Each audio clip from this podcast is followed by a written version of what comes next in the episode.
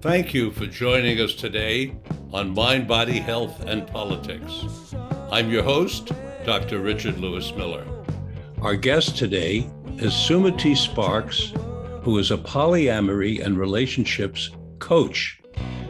Sumati coaches people of all relationship configurations, gender expressions, sexual orientations, and cultures to create successful, consensual, ethical, non monogamous, that's the key here, non monogamous love and intimate connections. Welcome to Mind, Body, Health, and Politics, Sumati. Thank you. I'm so glad to be here. Really honored. So let's start out with you telling us what is polyamory in the modern era? Mm-hmm. Well, polyamory was a word that was invented in the 90s, and it takes the root of two different languages. So poly means many and amory means love.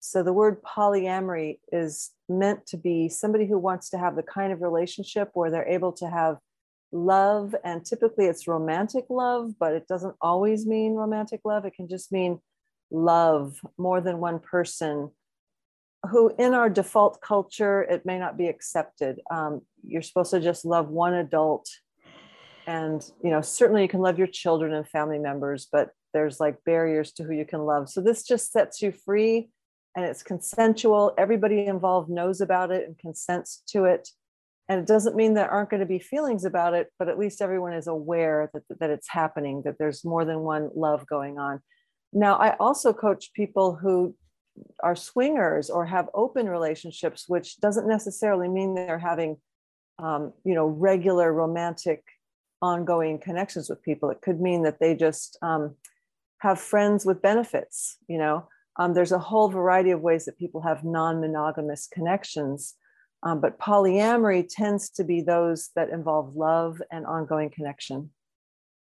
So the way a person differentiates between an open relationship and a polyamorous relationship is depends on the level of intimacy involved. Is that correct? Um, uh, well, help, you know, help us here. Yeah, it's a good question because people who practice this love style or this form of relating tend to be rebellious types in the first place who don't want to go along with the mainstream.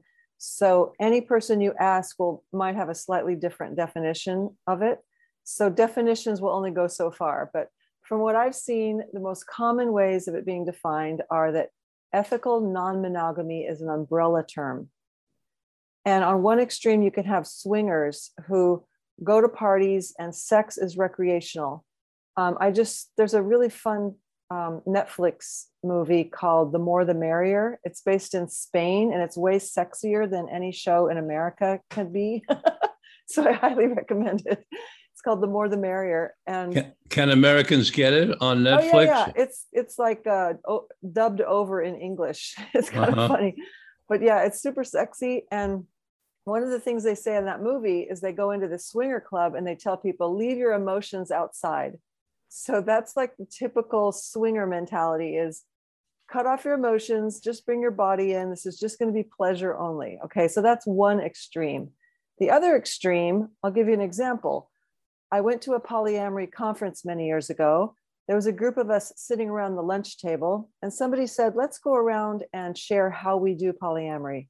And one woman said, It bugs me when people think that polyamorous folks are promiscuous because this woman was in her 50s. And she said, Because I've only been with four men in my life, and three of them are here with me at the conference.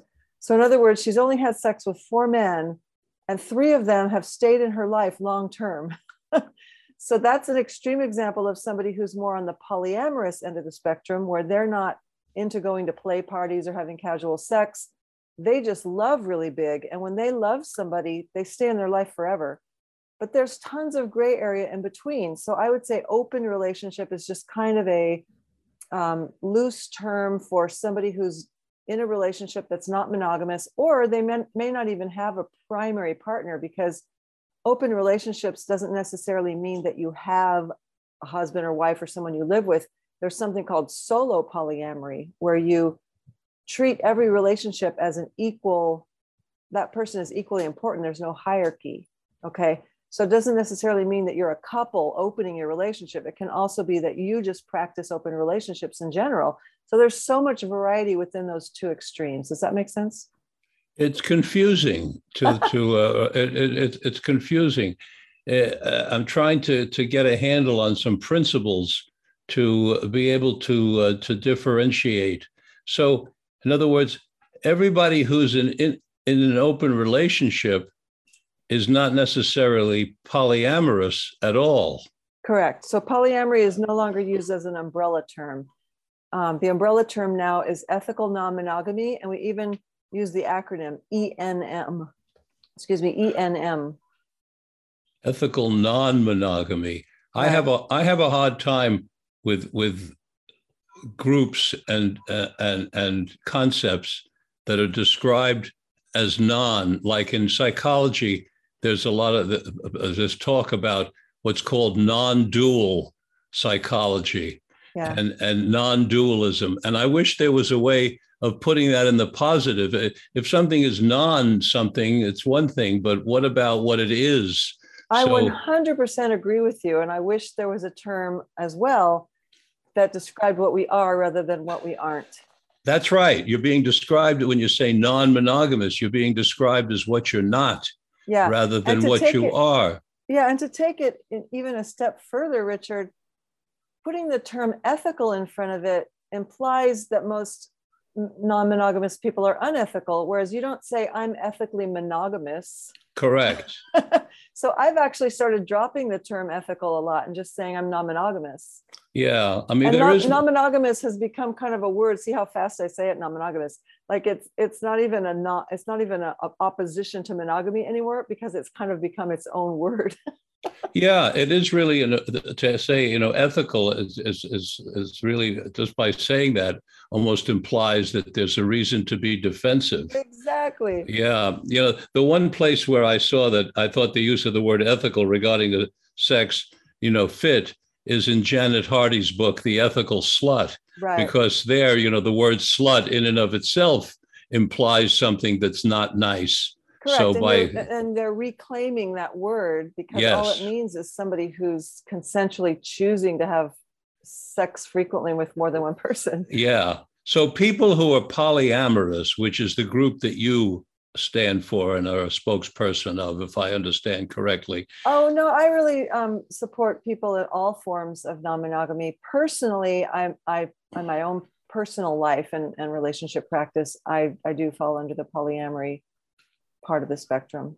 So people who are involved in a polyamorous relationship um, aren't necessarily in open relationship. Well, I'm not right now. I don't have a husband. I don't have a wife. I don't have a nesting partner, which is a term we use. There's nobody I live with. I don't even have an anchor partner right now. Um, I've had my whole life, I've had a primary partner. I've been polyamorous for 25 years. And all those time, all that time until the pandemic started, I had a primary partner. And that my pri- last primary partnership ended right when the pandemic started. So horrible timing. terrible, terrible timing. The worst. So I've been dating online, but oh. ha- and have met some sweet people, but haven't met somebody who's like a life partner type person. However, here in Hawaii, I am in a relationship with a couple. So there's a pre existing couple that um, have been together for about three years, and they are primary partners. And we have slowly fallen in love um, since probably just since I moved here over the past year. I loved them as friends before, but we've, you know, moved into um, more romantic love mostly I'm primarily heterosexual, so mostly with the man, but I, I have deep love for the woman as well. Um, and that has evolved into being a romantic sexual connection. So I'm part of a couple now. But you're not living with them. No, but they kind of are vagabonds. They sort of go here and there. So oftentimes they stay with me quite a bit, but they're not, this isn't, I wouldn't say this is their home, but they're frequent guests. now, now is that the kind of thing where eventually the three of you would live together as a as a trois? No, there's no. There's another term. We have lots of terms.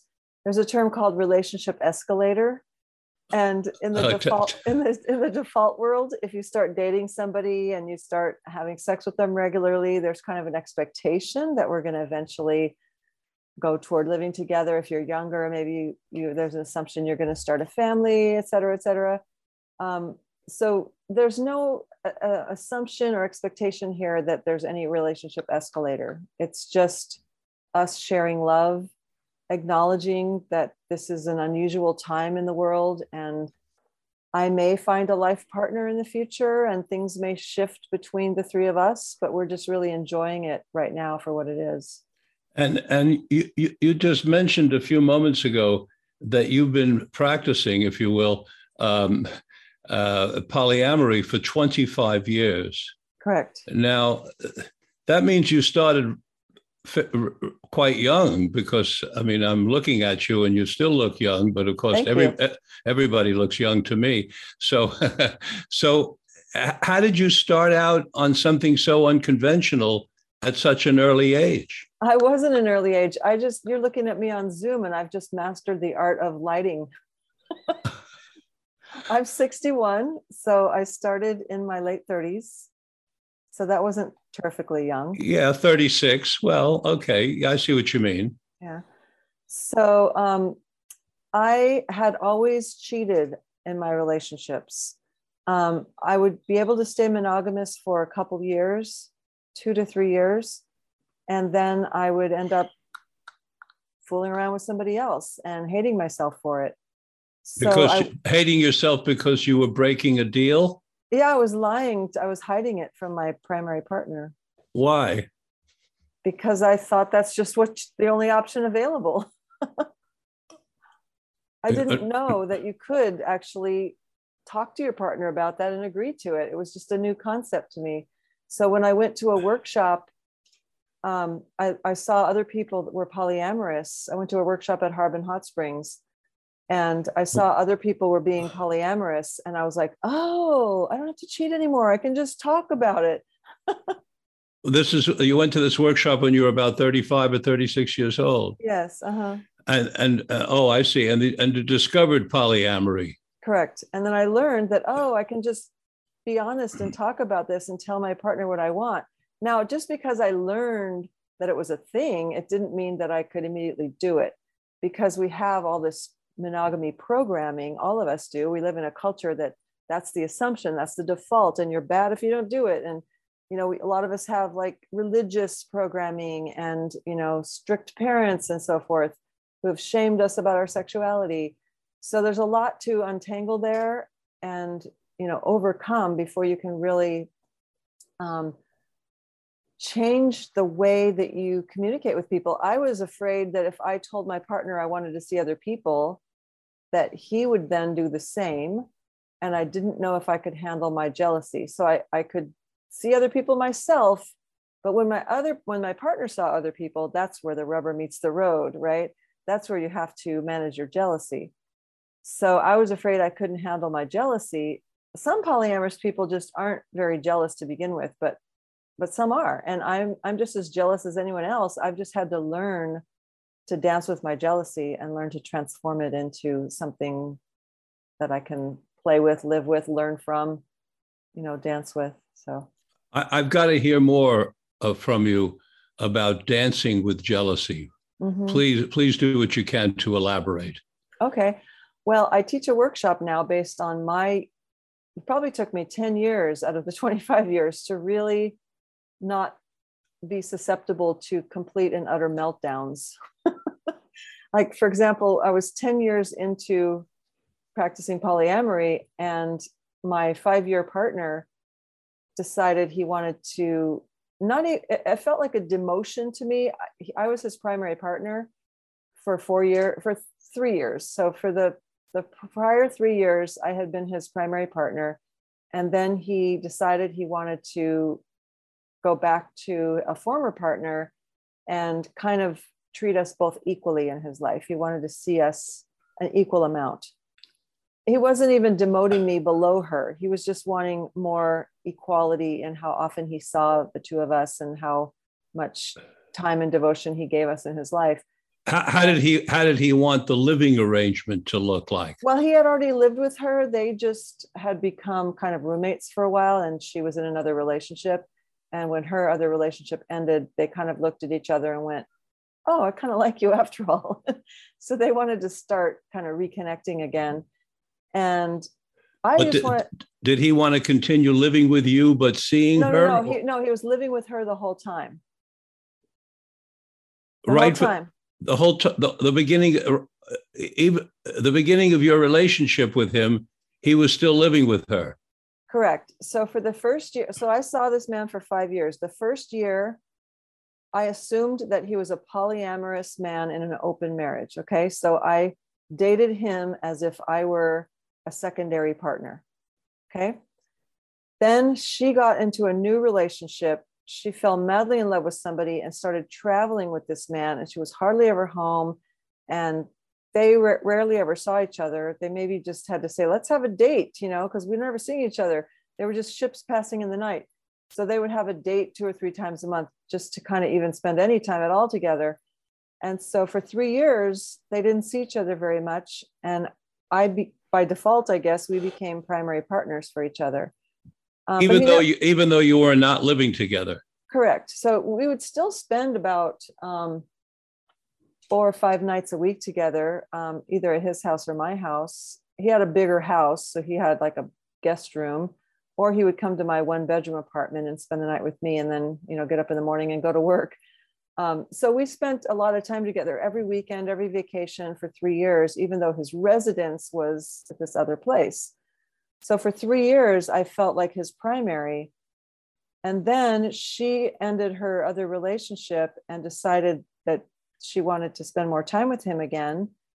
And the reason why I had a meltdown was because they wouldn't talk to me about it. They wouldn't, I thought we were, here's another term for you, lots of terms kitchen table polyamory. That's where you can sit around the table and talk about what's going on, make sure everybody's needs are met. And they wouldn't do that. I kept asking them if we could just talk about this change that's happening and how we can all get our needs met. But they wouldn't they weren't willing to do that. They weren't willing to give me the time to do that. So I just had to do my work myself without getting to talk to them about it. And I couldn't handle it. I couldn't handle watching them reconnect in their romantic love again right in front of my face without me really getting a chance to process my feelings about it.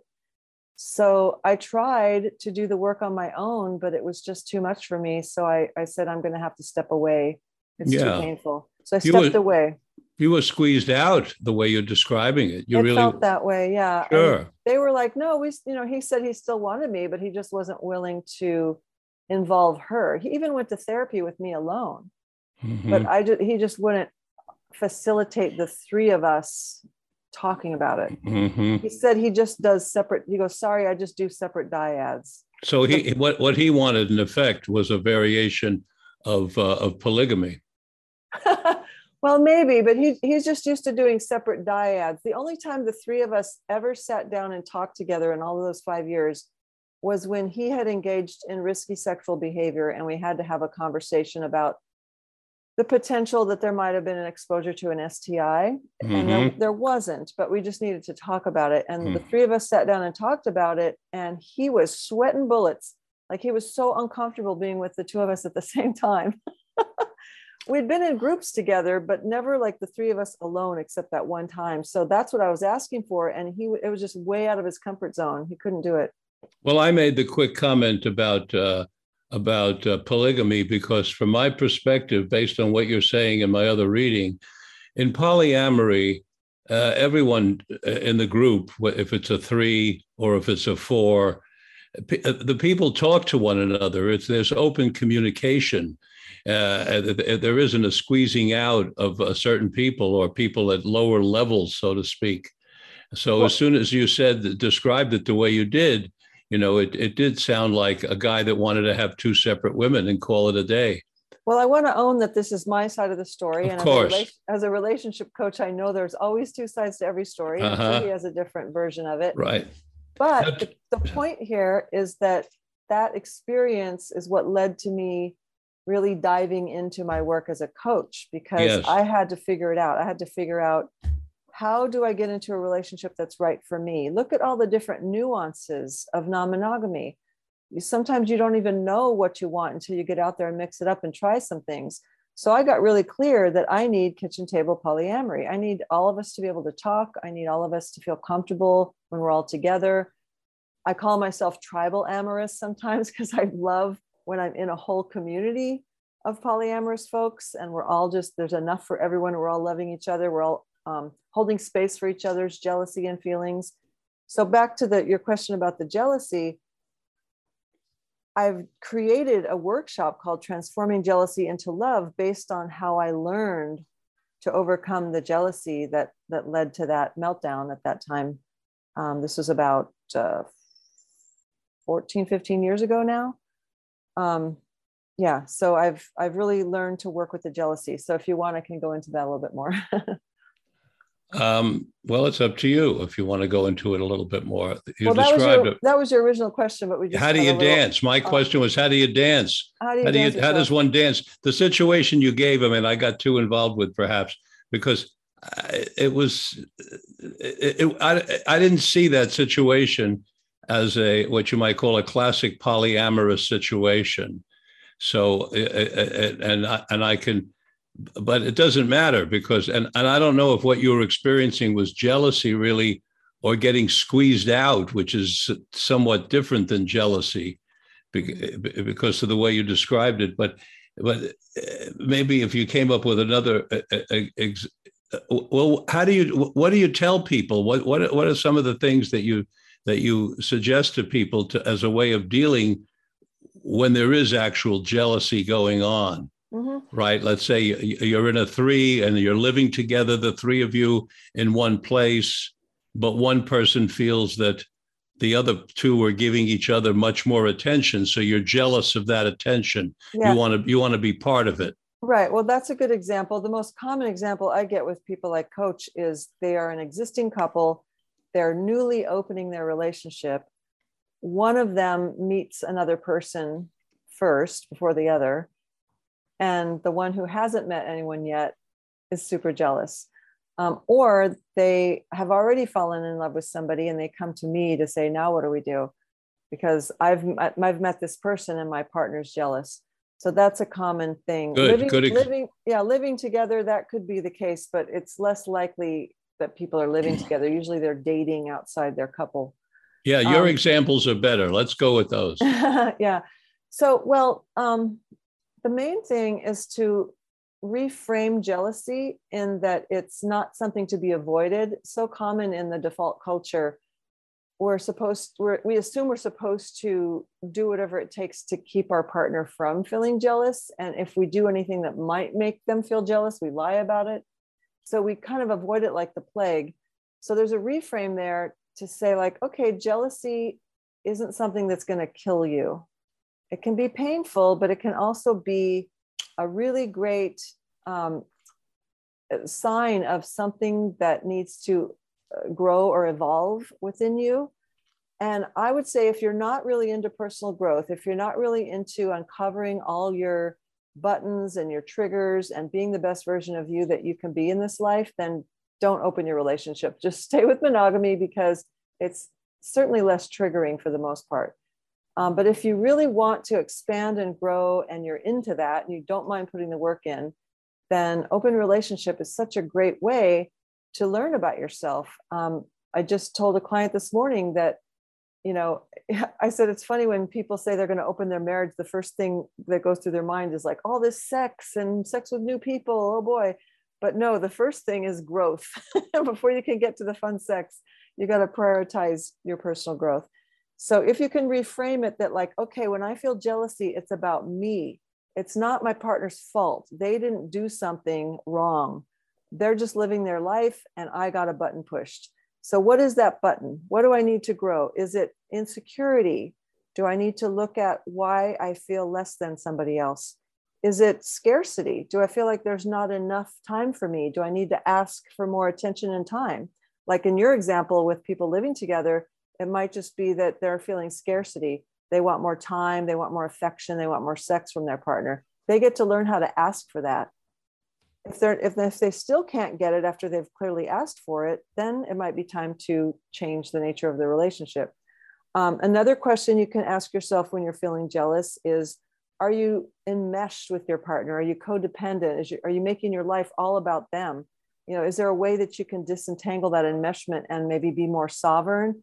Um, make more friends more intimate partners. They don't even have to be sexual. Just have somebody you can cuddle with and watch a movie. Get your affection needs met somewhere else do you have a hobby that you're passionate about? You know get more of a life so that you're not so wrapped up in everything your partner does. And then the fourth one is like how's your spiritual life?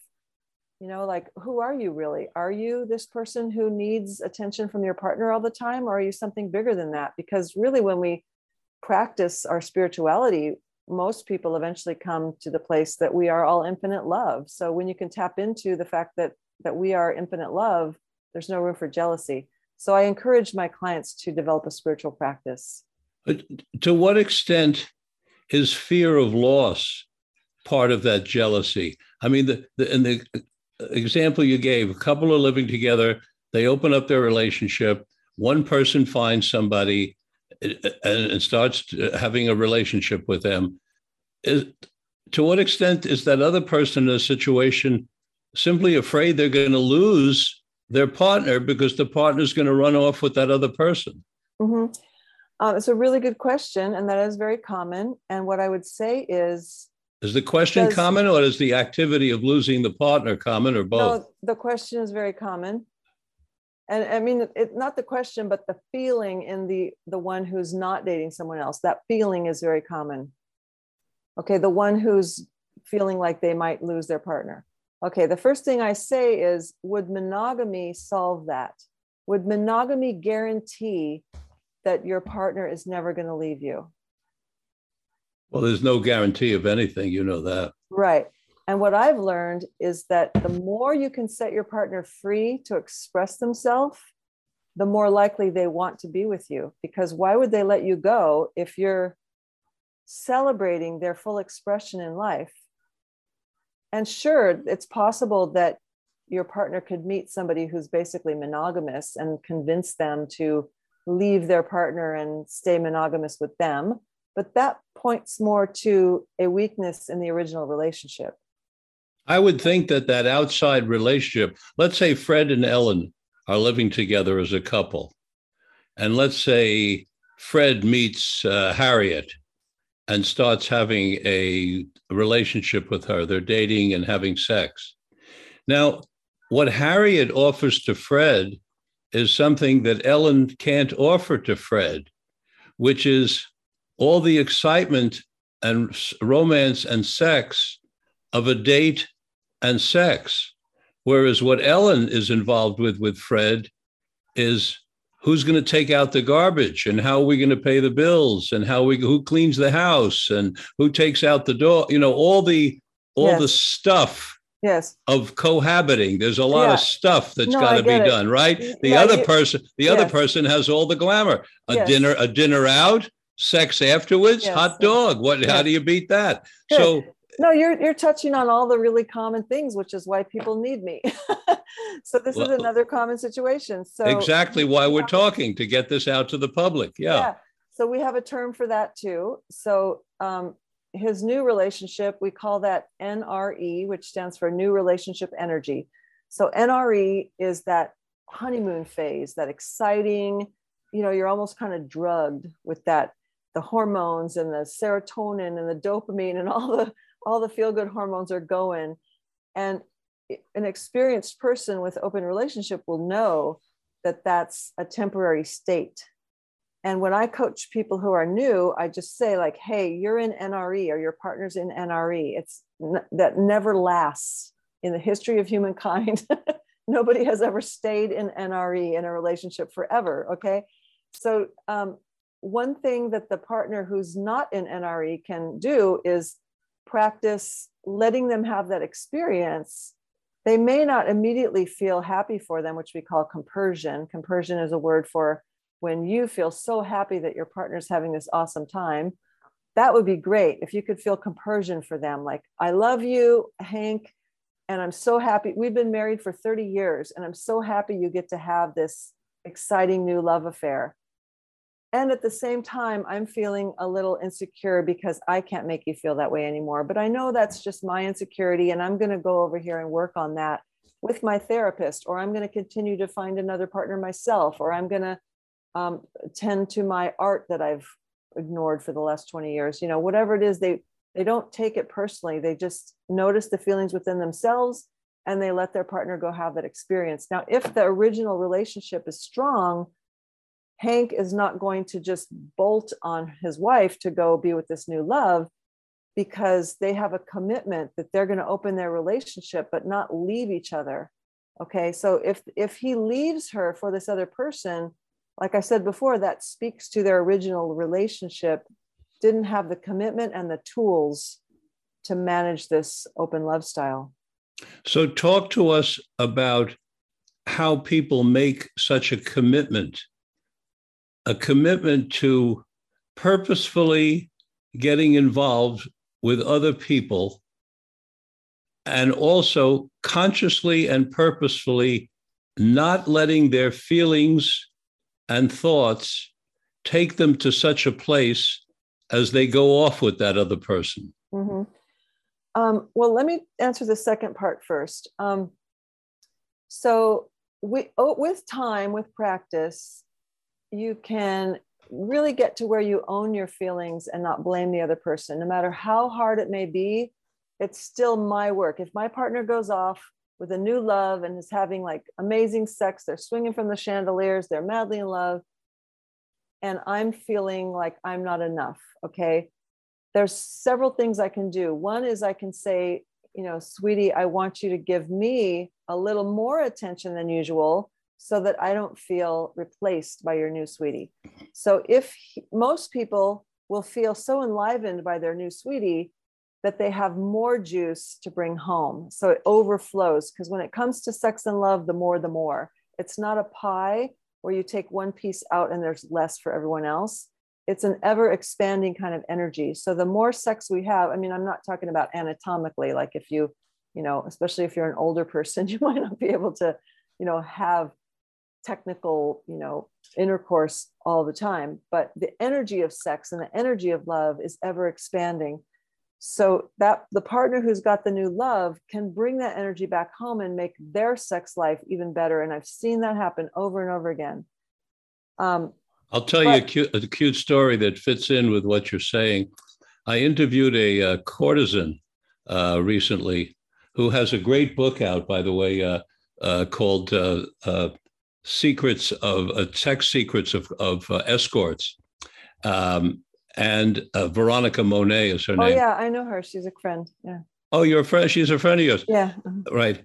So she she tells a great story about how being in a in a married relationship and working as a courtesan, uh, how, how the, the key to working that out. And she said her husband said, "You can do anything you want, but don't have orgasms." So, so what that meant was she'd go out and do her work all day. And when she came home, she was ready to go because she wanted to get finally have that orgasm. So she came to him totally prepped. And I thought that was a that was a very creative way to handle that uh, particular situation. Exactly. Yeah, that's great. Okay, so what the, the main thing I want to mention right now is that sometimes the feelings that come up from jealousy can trigger serious old trauma in people. So it can be more than just, oh, I'm feeling insecure and I need to work on that. Or, oh, can you spend a little more time with me if you're going to see a new partner? Can we make sure that we have sex before you go on the date or the night before or when you get home? You know, you can make requests of your partner so that you're not feeling neglected when they have a new sweetie. But for other people, it can trigger really old trauma, and you can just go feel like you're insane and you don't know why. you can't manage your feelings. You're just feeling horrible all the time. Even if in your head you're saying, This makes sense to me. I agreed to an open relationship. I've read all the books. I understand. It doesn't mean I'm less than. And yet in my body, I feel horrible. And maybe they even act out and start saying mean things to their partner or doing self harm. Well, that's because their, their old traumas are triggered. And so I work with people with um, inner child healing processes to go back to that stuck place within them when they were young that that got frozen in time that wasn't ever dealt with. Um, if it's really significant trauma, I might refer them to a trauma informed therapist for like EMDR or some kind of more um, advanced practice around healing trauma. But I just want to name that that that old trauma can definitely come up from this love style.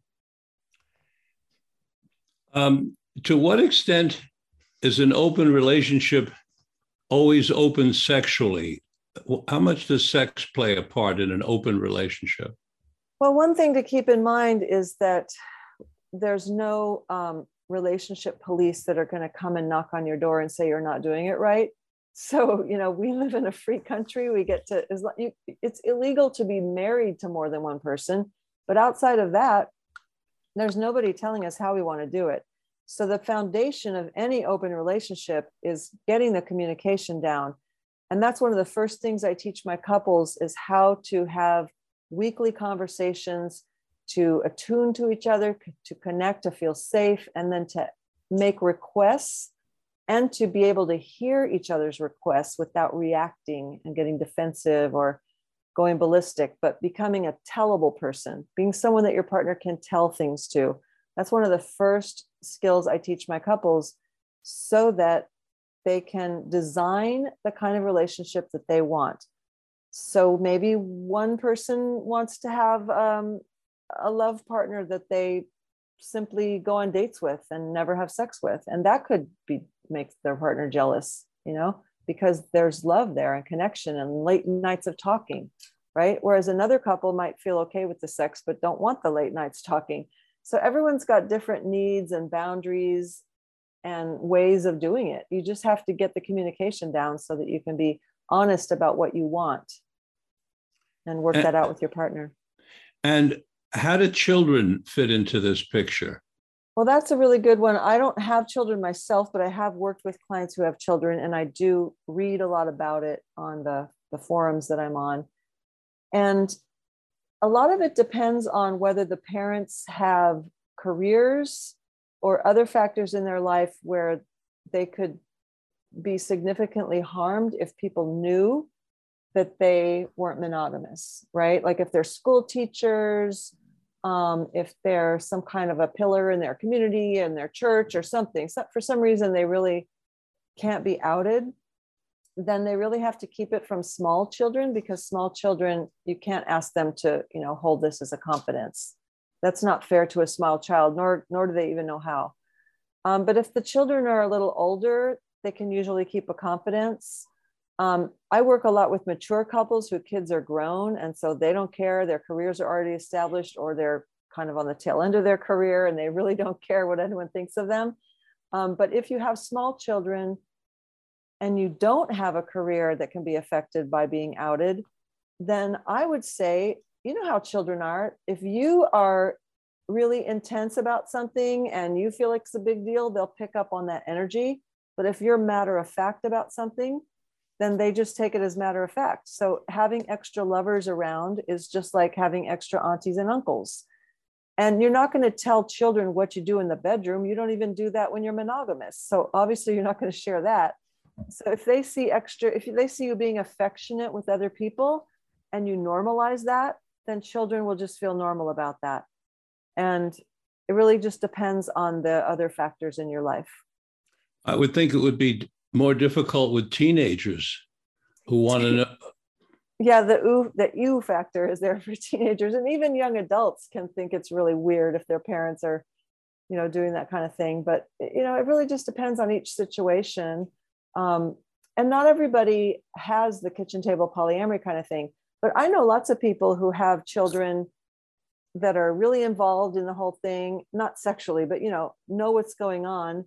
And it's such a bonus for children because they say it takes a village, right? Like they've got lots of adults loving them, lots of people in their life, extra people to care when someone's sick, when a child or another adult is sick. There's more people around to help with that. So having that community is a huge extra bonus. But a lot of people practice open relationship outside the home. They go on dates, they do it outside, they don't bring it home. It's a separate thing, it's just part of their entertainment or whatever. So it really just depends on the situation. And uh, how does typically the family, if you don't mind using yourself example or use one of your clients as an example, how does the family, the sisters and brothers and the parents of the polyamorous person or the open relationship person, how do they deal with that? Well, it's really similar to being gay, where there's a, a point where you have to come out to your family. and um, that's an individual choice for everyone to feel like and it's usually often a, very scary moment because they're often not sure how their uh-huh. family's going to react uh-huh. but it, it, just like being gay you get to a point where you can't stand hiding who you are so let's say that i'm married and i have a new lover that i've had for five years and it's you know my husband knows about him and it's a deep love connection and he's not going anywhere. And i'm so tired of not being able to bring him to thanksgiving. That's an example. Or i've been bringing him and acting like he's just a friend right? And i eventually want to tell my family like hey me and buster are more than friends. And i just i'm tired of having to hide that you know? So that might be an example. But i did something many years ago. I was reading remember the book radical honesty? Yes so I was reading that book. I was like, you know, three quarters of the way through it. I just blurted it out to my mom. she was very upset, and it probably wasn't the best way to do it or the best timing.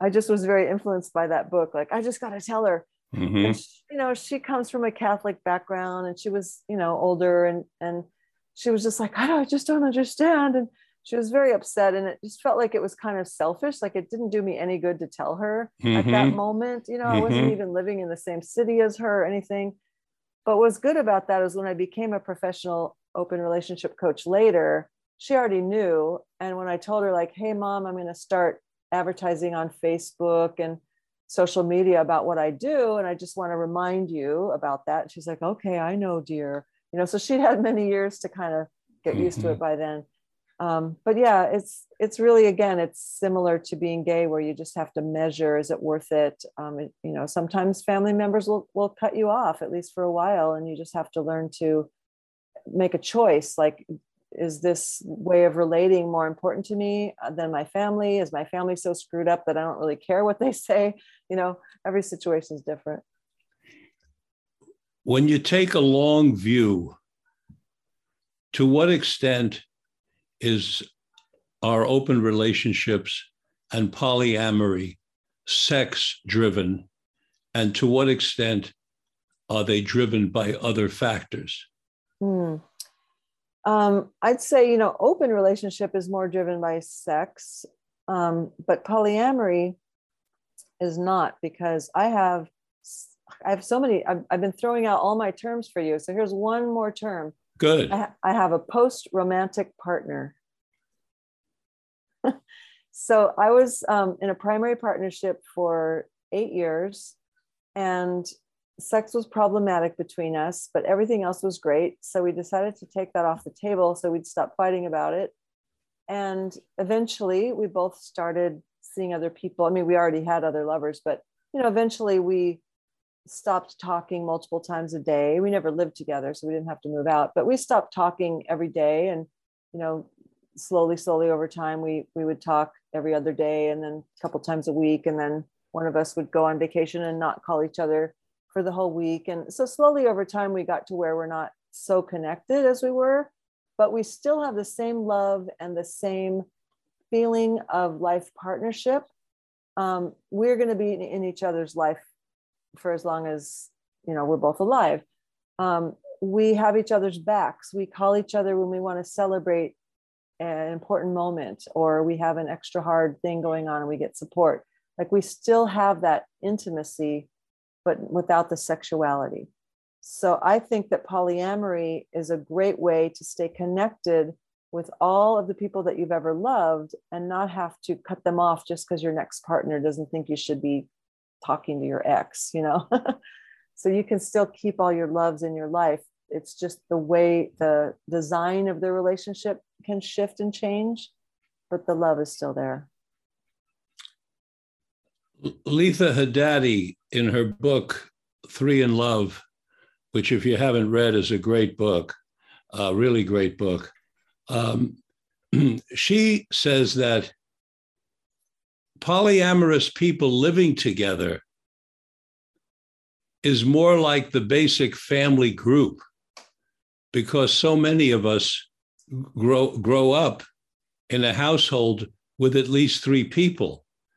And i say so many of us because obviously there are a significant number of us nowadays who are growing up with one parent. So i don't mean to be disrespectful of that group in the slightest but she's talking about what we consider the basic family group or unit, which is two people and a child, and or two people and more children. And she says polyamory is more like that because you have at least three adults living together, and it feels very comfortable, emotionally comfortable for that reason. And she makes a strong case for polyamory being much more than about sex, that it's more about the unit living together in a kind of small tribe. Mm-hmm. And that leads me to a question because you mentioned um, polyamorous groups uh, earlier today. And um, are there polyamorous communities? Is that what you meant by polyamorous groups? Are there communities of people who live together that we don't know about or don't hear about that are polyamorous? Um, so I think I use the term tribal amorous. Um, uh, yes, there are many communities. Some, a few of them live together, and most of them that I've been involved with are communities that come together for events and parties or retreats. Okay, so temporary living situations or evening events. And it's a loose knit community where it's not always the same exact people every time. But let's say there's a community of 100 people and at any given event you'll see some subset of them. So you start to see the same people over and over. You may not have dates with them outside of the events but you're seeing the same people over and over. So you begin to have relationships with them on a lighter level and you may have some kind of physical romantic or sexual connection with them at the event. Um, we used to call them swinger parties, but now they're called play parties because swinger parties implies that there's couples playing together with other couples. Okay. This is not always couples. This could be couples who go but don't play together. They just go their separate ways in the party and then they drive back home together. It could be singles who who go and just you know, they're open to meeting a partner. They just don't have one at that point and they still go and play with people or it could be somebody who's in a partnership but their partner doesn't like play parties so they go without them. So play parties tend to be all kind people who are in all different configurations of relationships. And play parties need strong consent education. So a lot of the communities that i'm in have some kind of a orientation that you go through where you learn how to say no how to how to um, negotiate boundaries, how to talk about risks of STI. There's a lot of education that you need to have to make a really good play party community. So that is happening right under our noses. And then, as far as the communities that live together, there are, I know of one in Hawaii, which I'm going to be going to a retreat that they're hosting next month on the Big Island. Um, they started as a polyamorous um, community together. There's like all these different uh, lover relationships. There's probably about 12 of them, and most of them have one or two lovers. They're not all lovers with each other, but each person has, you know, between one and three other lovers within the 12. And so they live together in their own land in a eco village, like a permaculture village that is off the grid. You know, they have their own water and solar power, etc.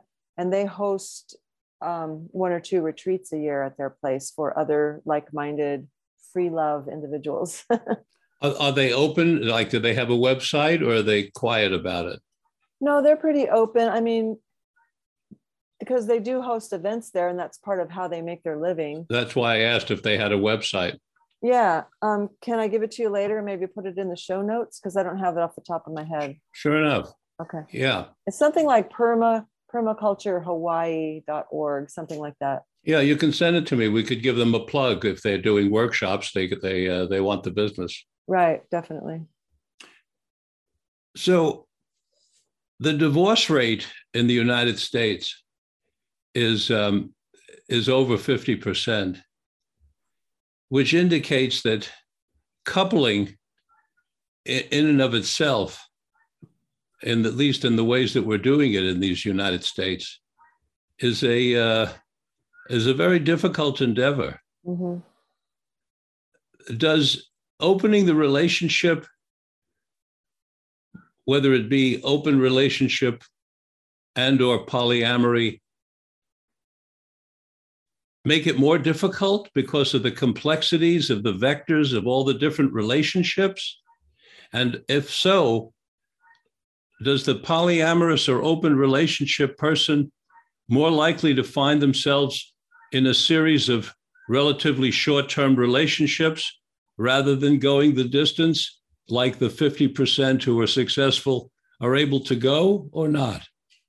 Well, I thought you were going to ask me do open relationships last longer and are less likely to end in divorce than monogamous relationships? That's where I thought your question was going.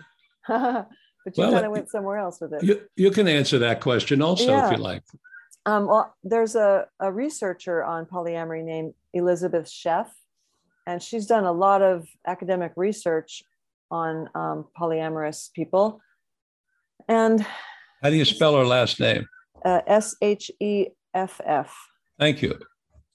And the studies have shown that people in open relationships are a few percentage points happier. They claim to be happier in their relationships than monogamous people do. And I, again, this is not an easy endeavor. It takes a lot of work on yourself. And like I said, after 10 years, you know, I had a huge meltdown. So, um, and I know two people, I was just listening to an interview with two people who are fairly big names in this subculture and they also noticed like wow it was 10 years for me too both of them 10 years into being polyamorous had really really difficult experiences. And so it's not something that you can learn overnight. You have to take it on as a lifelong practice and continually work on the monogamy programming and look for ways to shift your paradigm. Um, i'm polyamorous because it's an identity for me like being gay. Like i said i always cheated. I couldn't I, I can't thrive in a long-term monogamous relationship. It would be like a gay person saying, well, the society wants you to not be gay, so you're just going to have to deal with it. So they're not going to be happy long term, right? But other people can choose to be polyamorous or not. We call that being ambiamorous. they can do it or not do it. It's not something that they are, right? So I don't really have a choice. If I want to have a fulfilling, thriving life, I got to figure this out, you know? Um, so it's just going to be a way that I practice relationship for the rest of my life. And, um, you know, I know lots of couples that have been married a long, long time and have really successful open relationships and have other partners that they've been with long term. Sometimes they have partners that come and go, but their primary relationship is very, very strong and they've figured it out over the years. They've worked through all of the jealousy and the, the insecurities and the communication issues and they've worked it through and they've gotten to a place where they love each other they're solid they're committed and they know how to roll with it. So it takes some practice but i think it can really strengthen relationships. So letha hadady who i referenced before who, who was one of the three authors of the uh, three in love she told me that when she went on a lecture tour uh, promoting the book that people came out of the woodwork all over the country uh, telling her that they were in uh, various forms of uh, menage a trois, uh, which falls under, I believe, under the category of polyamory. And um, she said she was surprised almost to the point of shock of how many people came out of the woodwork to tell her this at these little, you know, talks that she gave uh, at bookstores all around the country. Do do we have any way of knowing what percentage of the population fall into the, one of these two categories, open or polyamory? Well, there I have seen some statistics, and I don't remember off the top of my head, but it, it's still mm. fairly low. You know, in the one or two percent, maybe under five percent. Yeah, um, I don't remember exactly, but it is getting more and more common. Um, there's more and more celebrities practicing it. There's, uh, you know, Will and Jada Smith and their daughter also came out as saying that she's bisexual and polyamorous and she ideally wants to have a woman and a man that she lives with. So mm-hmm. more and more celebrities are coming out about it. Which sort of lead the way, I guess, in a way. Kind of huh? becoming more normalized, yeah.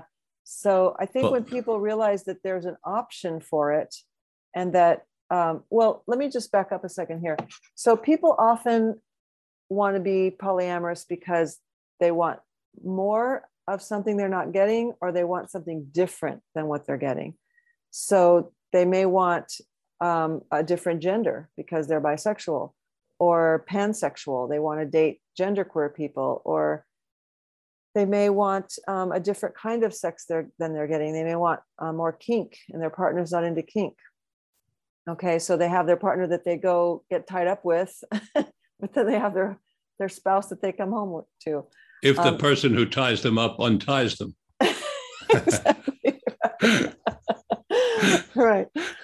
so um, so yeah, that that can really be additive to a relationship if the other person can let them go to go get that outside. If they don't want to give it to them and they can't be the opposite gender, then they are if they can just accept that I can't be everything to all people. And that's the other thing I want to say about the divorce rate is that our relationships, we're asking a lot of each other in the modern era. We're asking to, we're hoping to find this one person who is our lover, our best friend, you know, co-parent, maybe even a business partner who like supports us in our careers and makes us the best version of us we can be even a bed partner like that's even hard to share a bed with somebody. That's a whole extra thing. You know i know a lot of people that don't sleep in the same rooms because their sleeping styles are so different.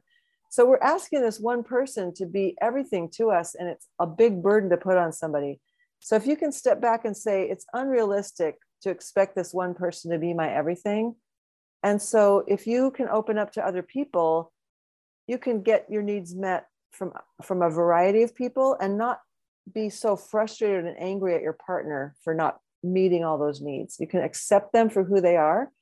And when I teach classes to mature folks like polyamory over 50, I say, stop looking for the one. Like, how's that been working for you so far? you know, give up looking for the one. That doesn't mean that you're never going to find that ideal life partner, but just stop looking for them. Instead, look for a few and be open minded because you never know people who you normally wouldn't choose to be your partner. If you look for a few, most people have time in their life for like a maximum of three partners and maybe more on occasion, but regularly, three is about most of us, about all most of us can handle. So if you kind of go out there, like, I'm going to look for three partners, maybe one of them will end up being very, very special, but you're opening your vision to looking past the physical traits, looking past the checklist that you're trying to check off, and just being open to connecting with different forms of people. And one of them may surprise you and turn out to be an incredible life partner. Is it accurate to say that when you add people, you add complexity, that that's the tuition that you pay for the benefits? Yeah, definitely right? More processing with another person, more stuff to work out, more emotional ups and downs, you know, yes. more more of everything that has to do with life in right. addition in addition to the fun of the sex. Definitely. Right. Yeah. And one of my mentors talked about, you know, it's not like we have to process. It's that we get to un, you know, get naked like quote unquote naked with each other, get real, share who we really are, be vulnerable, go deep with each other. We get to do that. It's mm-hmm. not a have to. Okay.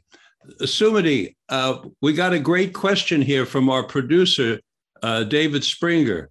And, and he wants to uh, hear you talk about how you deal with uh, various forms of, uh, of diseases uh, that uh, sexual diseases when people are open or in polyamory. Could you talk to that, please? Yeah, well, thank you. That's a common fear. And studies have shown that people who are ethically non monogamous have less incidences of STIs than the greater population of like single people because we know how to talk about it and we know how we don't have shame around letting others know if we tested positive for something so we have what we call safer sex conversations. Um, no sex is 100% safe. Even if you're monogamous somebody could be cheating on you and not telling you. So un- unless you're having no sex at all there's no sex that's 100% safe. So we call it safer sex conversations. And there we talk about just when you're maybe going to have sex with somebody, maybe you've talked about it or you've started to, you know, get into some heavy petting and you kind of pull back and say, would this be a good time to have a safer sex conversation?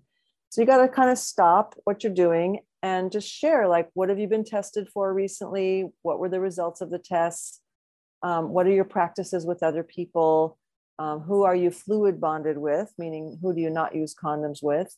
Um, what are your agreements with your partner um, and what do we want to do together what kind of barriers do we want to use or not so you're making a conscious decision based on knowing what the other person has tested for what their practices are and then you can make a conscious consensual decision about i'm willing to take the risk or i'm wanting to use these barriers. So you make an agreement and then you move forward with that. Thank you. So for, uh, we're coming to the end of our interview and uh, i have one last question, which probably means I have three more, but I always say it's the last one and then I think of something else.